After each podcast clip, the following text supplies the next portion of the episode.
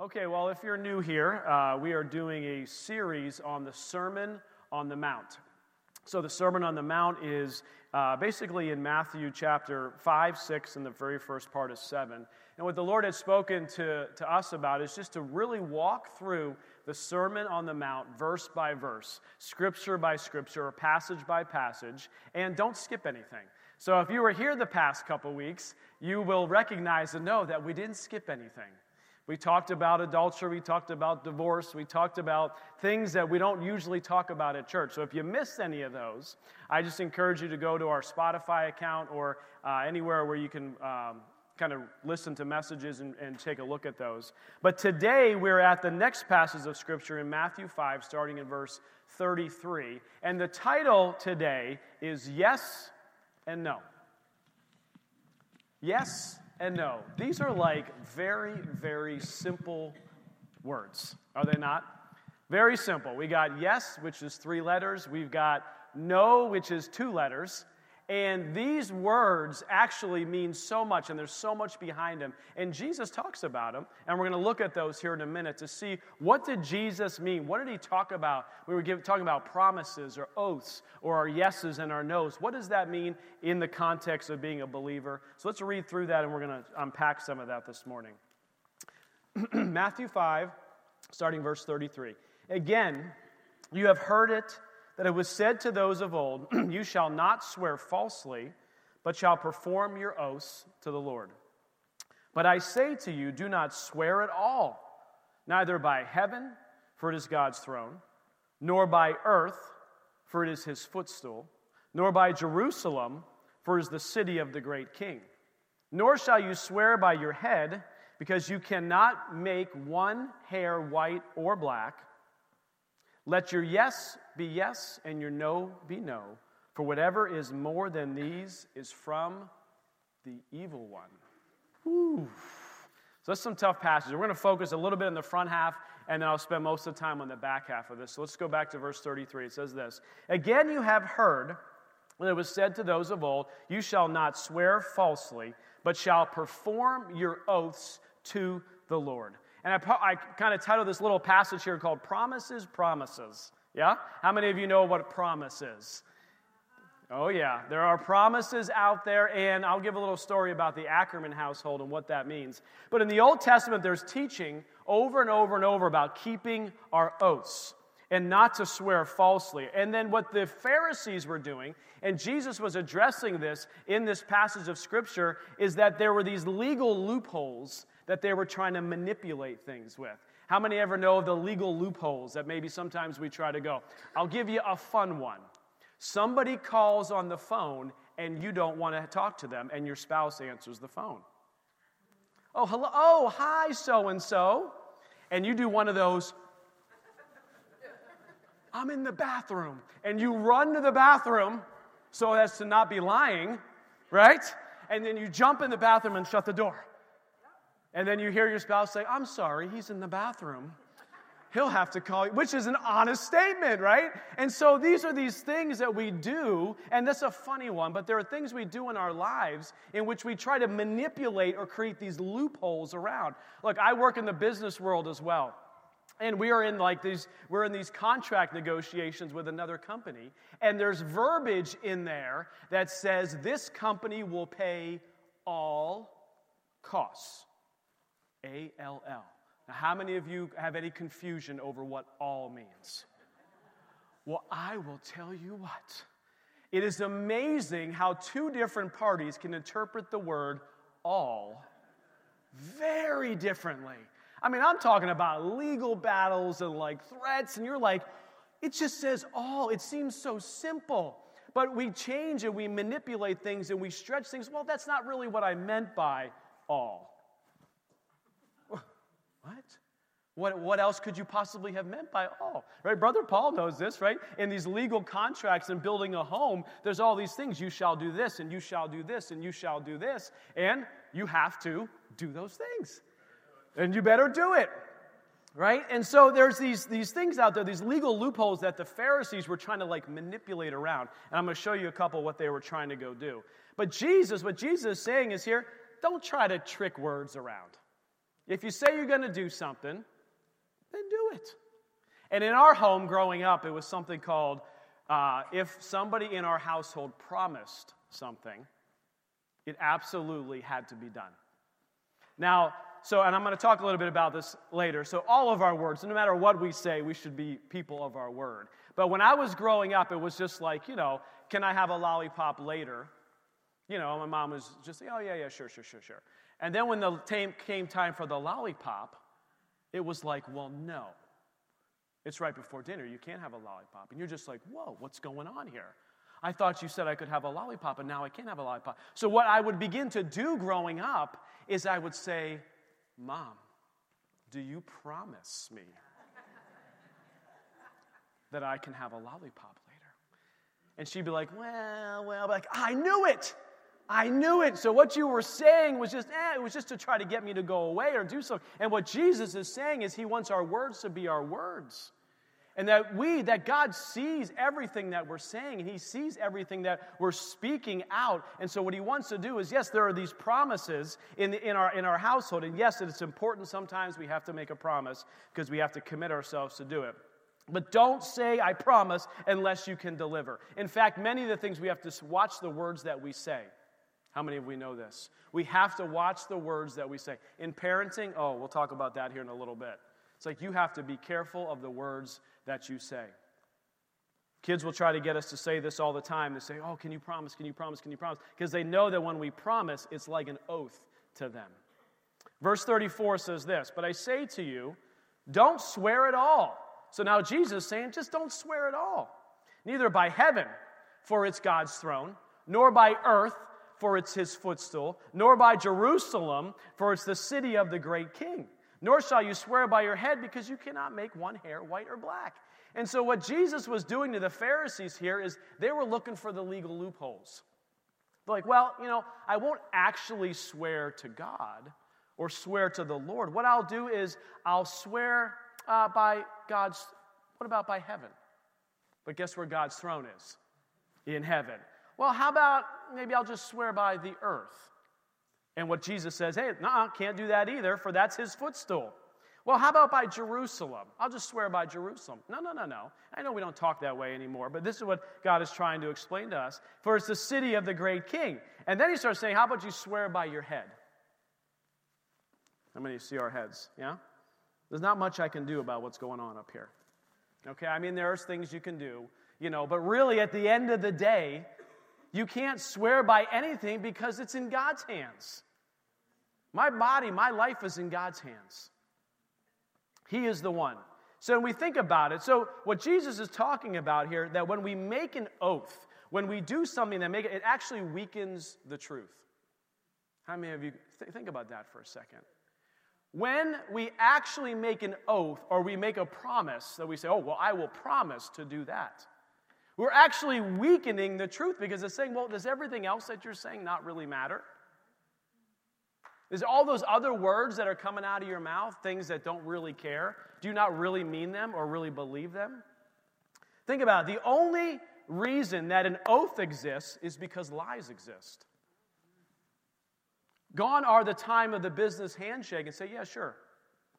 I promise to pay all the costs. No, you have to have a 75 page legal document that has to be reviewed by all these different people because of what? Because lies exist and trickery exists, and there's different nuances of different things in which people do. If everyone, everywhere, always told the truth, there'd be no need for oaths. And we talked about this a couple weeks ago within marriage. I mean, when you got married, you stand up and gave your, gave your wedding vows. Said, I commit to do these things. And then how many know, like two weeks into it, you're like, wow, why, I can't believe I committed to do those things. Like, this is really uncomfortable. I'm not happy right now. I don't want to do those things. But you committed to do those things. Right? And so this is these we live in this world, so we have to we have to understand that our flesh wants to really go against those things. So here's Dietrich Bonhoeffer.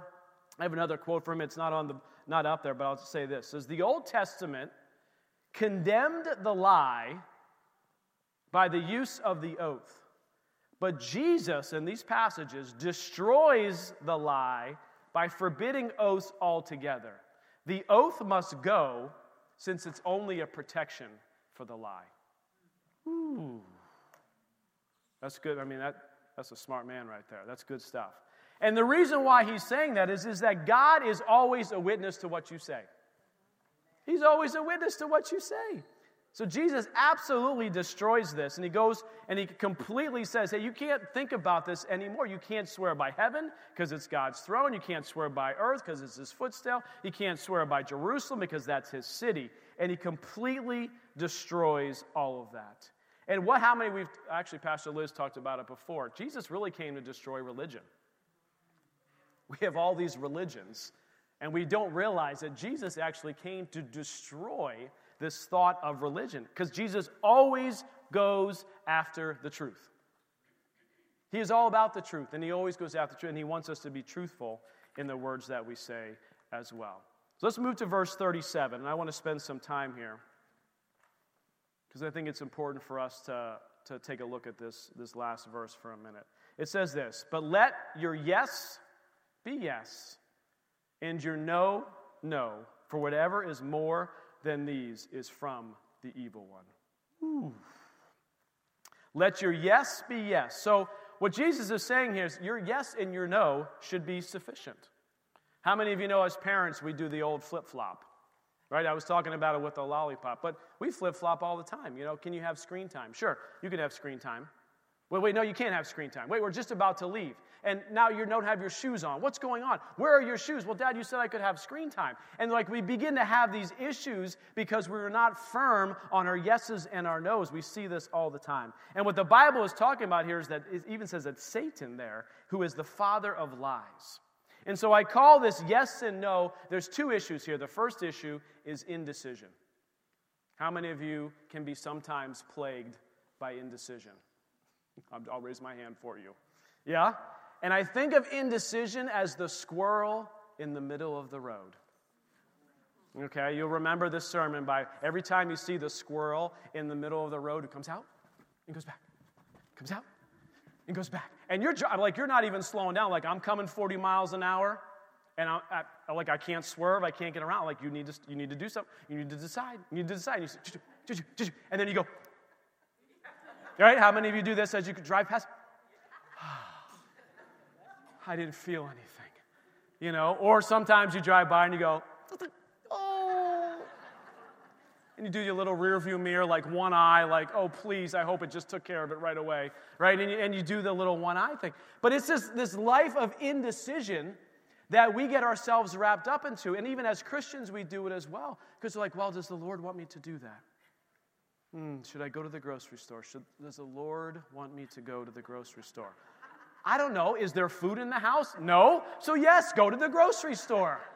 Right? But we get plagued with this indecision in life, and we're just like, and what the Lord is trying to tell us and show us, like, look, what is the reason? And this is what we've been talking about in the previous passages of Scripture, the same thing. We have to trust in the Lord. What is the reason why we're being indecisive? And we have to ask the Lord that. Because sometimes there's a very valid reason as to why we're being indecisive. And we have to ask the Lord, what is it? Here's some questions that I put up there that we can really begin to look at or to ask ourselves. What is the root of this indecision? Is it fear? Maybe you're like, I just don't know if I can switch this job right now. I just don't know if I can do it. I feel like the Lord's leading me to do it, but I just, I, I just, I'm not sure if this is, this is God's plan or His purpose. I'm a little worried about this new company. I'm worried about the boss. I'm worried about this. I'm worried about that. And you begin to, if you begin to think and ask questions about what's actually happening, why are you the squirrel in the middle of the road? What are you, you're trying to go somewhere and you're stuck between two different places and you start bouncing back and forth. So, what is it? What is the actual thing that is making you be indecisive? Like the, the, the going to the grocery store is kind of a funny example, but there are really serious things that happen in people's lives. That the Lord wants us to be confident in our decisions and let our yes be yes and our no be no and to move forward. And the way the Bible talks about this, and we've talked about this before, it could be worry, it could be lack of self confidence, it could be hurt from the past, it could be any of these things. But here's what it says in James for us James 1, verse, starting in verse 5. If any of you lacks wisdom, let him ask of God. If you're the squirrel in the middle of the road this morning, let's ask God for wisdom.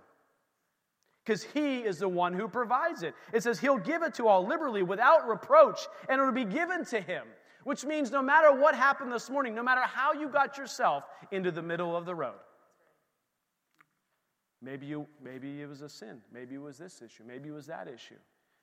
Whatever it was on why you're in the middle of the road, the Bible says, ask the Lord for wisdom and he'll give it to you. It doesn't mean you had to be perfect that day. Doesn't mean that you had to say, well, I better say enough prayers leading up to this so that I can, you know, no, it doesn't say that. It says, ask the Lord for the wisdom. And then in verse 6 says, but let him ask what? In faith. You have to believe that God is who He says He is and that He'll do what He says He'll do. Which means you can't just be like, oh, Lord, I don't know if you'll give me an answer to this. And I'm not sure if you're even hearing me or listening to me, but I need an answer on this. Now, that's an honest prayer a lot of times, and God loves an honest prayer. But if you listen to our voices and listen to what we're saying or even what we're saying in our heart, we realize now we are not positioning ourselves in faith to receive from the Lord. We have to, we have to begin to build our faith up because he, he says, ask in faith without doubting, for he who doubts is like a squirrel in the middle of the road. No, that's not what it says. He who doubts is like the wave of the sea, driven, tossed to and fro, back and forth. How many of that sounds like the squirrel in the middle of the road? Right? Oh, this way. Maybe I'll go this way. Maybe I'll go this way. Oh my gosh, a car's coming. I'm not sure what to do. Freeze. Right? Boom. Verse 7 says, Then let not him let not the man suppose he will receive anything from Lord. He who is double-minded is unstable in all his ways. The squirrel is unstable. And sometimes we feel and are unstable in our life. But what does the Lord say for us to do? Look, God says, ask him for wisdom and he'll provide it. So, what do we do as, as Christians, those who've accepted him and believe in him, is we pray, we hear from God, we decide, and we walk in peace. We pray, we hear from God, we decide, and then we walk in peace. Because there are so many times in our lives when we have to say, Lord, I need, there is an oncoming car, and it's coming pretty quick, and I need, Lord, your help to make a decision. And when we ask Him, when we take a moment to go on a prayer walk, to go outside, to just still our minds for a second, begin to hear God's voice, not audibly, but in our hearts and in our spirit man to his to His Spirit, we begin to hear His direction and His guidance for our lives. We hear from Him, and then we can move with that decision, we can move forward. And we decide, and as we've always said on, you know, many times we've talked about this, is we just begin to walk in the direction of peace. What does God have for us? Is there peace? Does that mean that that direction is easy? Does that mean that that direction or decision that He has comes, um, oh, everything's going to be warm and fuzzy no matter what happens? No, a lot of times it's not that way. But we have to be certain that we just sit back, we pray, we hear from God, we decide, and then we walk in peace. Then the second piece of this, the second piece of this is what I'll call boundaries. Now, those who know me know that I struggle a bit, don't say anything, with boundaries. I am, so I'll give you an example of how I, I struggle with boundaries. A lot of times I'll bring my little iPhone. Actually, I have an iPhone Max, it's not little at all, it's actually quite big. So I have this iPhone, and it'll be in the room with us wherever we are. We're having some family time, and we're enjoying ourselves together. And ooh, somebody's texted me. I wonder who it is. And so I go over to the phone, and I'll pick it up, and I'll look at it. And now the boundary of me being with my family and in family time has completely been interrupted by whomever it was. It doesn't matter who it was. And, and uh, Liz will always ask you, she's like, oh, who's in the room with us now?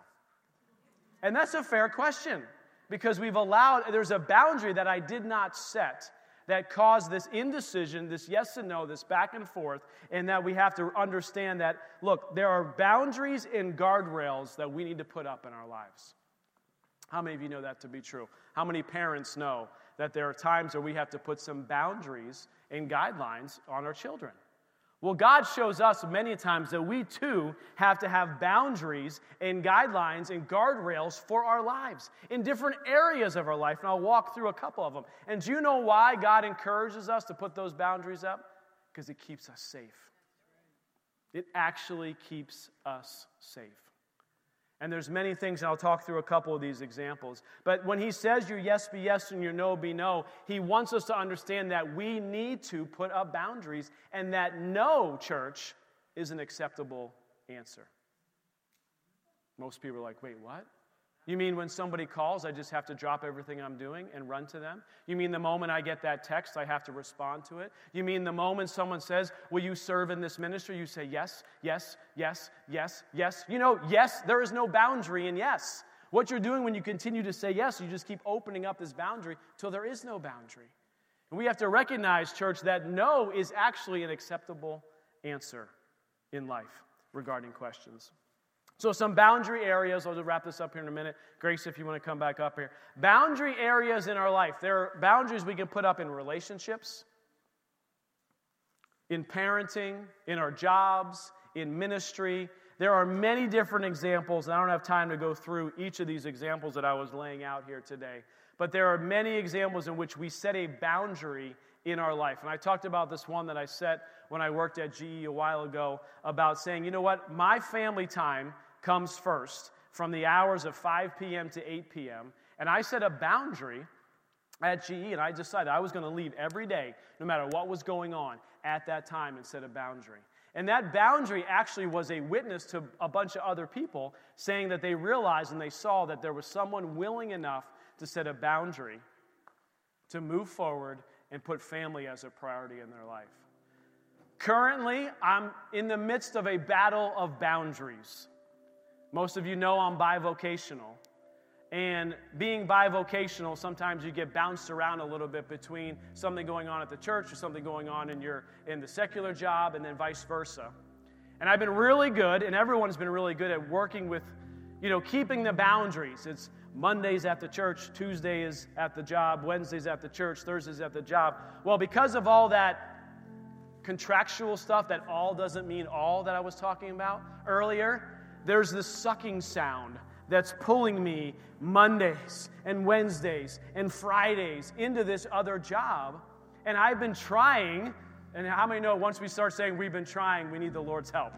Because once we start saying we're trying, that means we're doing it on our own. And I've asked the Lord, I need help. And so I'm very, been very careful this past week to say, I cannot answer that text right now. I cannot take that call back. In fact, I told the chairman of the board at our company, I'm sorry I'm not available today. He texted me at 7 a.m. Like, you're not available at all? For the entire day? That's the boundary. And there are boundaries in our life, and maybe you're, you're listening to me this morning and you know that there are certain things that you need to put boundaries around. Maybe it's a relationship. Maybe it's a relationship at work that's not healthy and you need to put a boundary around that this morning. Maybe you see your kids and how you're parenting right now, and they just seem completely, and we've had seasons of this, where they seem completely out of, like, is there any rules in this place? Do they do whatever they want, whenever they want, at any time? If you're feeling that way, it's probably time for a boundary. And kids actually love it. They're upset at you initially. She's saying, she's, Noel Shaker's like, no, I don't like that boundary. Oh, but they do. They actually feel more loved when you set a boundary. That's a whole parenting class. We'll do that on another day.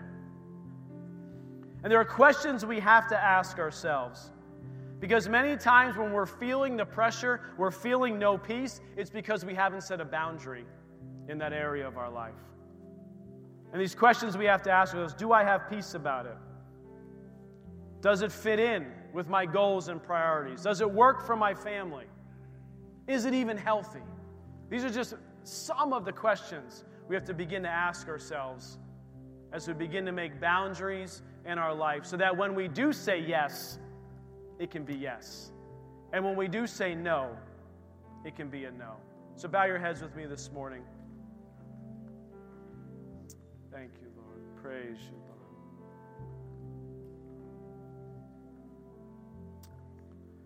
Father, we just thank you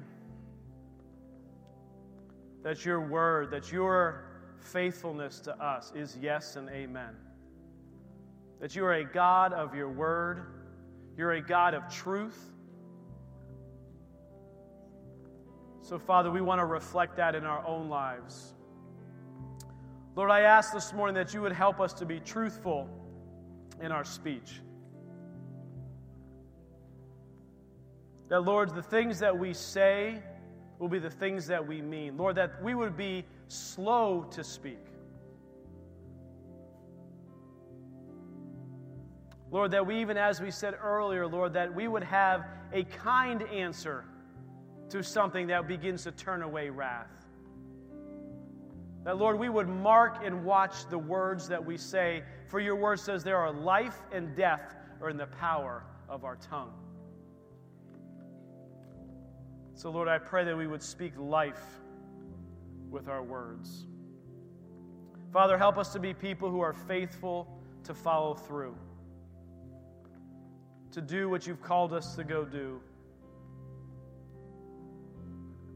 to follow through in the covenants and commitments that we have made.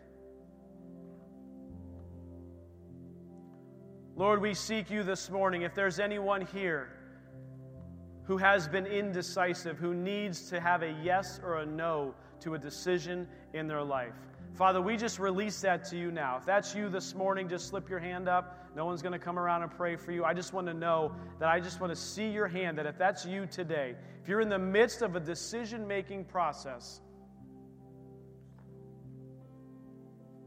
I want you to know that God gives liberally all of the wisdom that we need. So, Father, you see those hands, you know those people this morning. Lord, we ask for your supernatural wisdom to be imparted to them, that they will know decidedly on which way to do yes or no, right or left, whatever it is, Father God, that's in front of them, that you would speak to their hearts even now. That you would make clear their path and their next steps that they would feel like they're no longer the squirrel in the middle of the road, Lord, but they're safely on the side in which you've called them to be on. And Lord, I just pray for all of us this morning that we would be able to set boundaries to protect those things which are most important and precious in our lives. Lord, in our marriages, that we would set the proper boundaries and guidelines Lord, with our parenting, Lord, that you would strengthen us to set boundaries, healthy boundaries for our children. In our jobs, Lord, and even in ministry, Lord. So, Lord, we thank you for this morning. We thank you for all that you're doing and working in our lives. We give you all the honor and the praise and the glory today. In Jesus' name. Amen. Church, as we close, we have some prayer teams that are going to be up here. If you've never made Jesus Christ your Lord and Savior, you've heard a lot about Jesus all through today. You've, we were singing about Jesus. We've talked about, we did communion. If you've never just, if there's something on the inside of you that is just drawing you, saying, I need to tell somebody today. I've yet to make Jesus Christ my Lord and Savior, and I want to commit to that today. There'll be people up here who will pray with you, who will lead you in that prayer and give you guidance and steps of what's next in your life. You may also come up here for prayer for any other reason. Maybe you need healing, maybe it's a relationship, maybe you're struggling to set boundaries in some portion of your life. And you're struggling to say no when you need to be able to say no. They'll pray with you and they'll encourage you this morning. So let me send you off with this the benediction out of Hebrews 13. It says, Therefore, let us go forth to him outside the camp, bearing his reproach. For here we have no continuing city, but we seek the one who is to come. Therefore, by him, let us continually offer a sacrifice of praise to God. That is the fruit of our lips, giving thanks to his name. Amen and amen. Thank you guys. We love you all.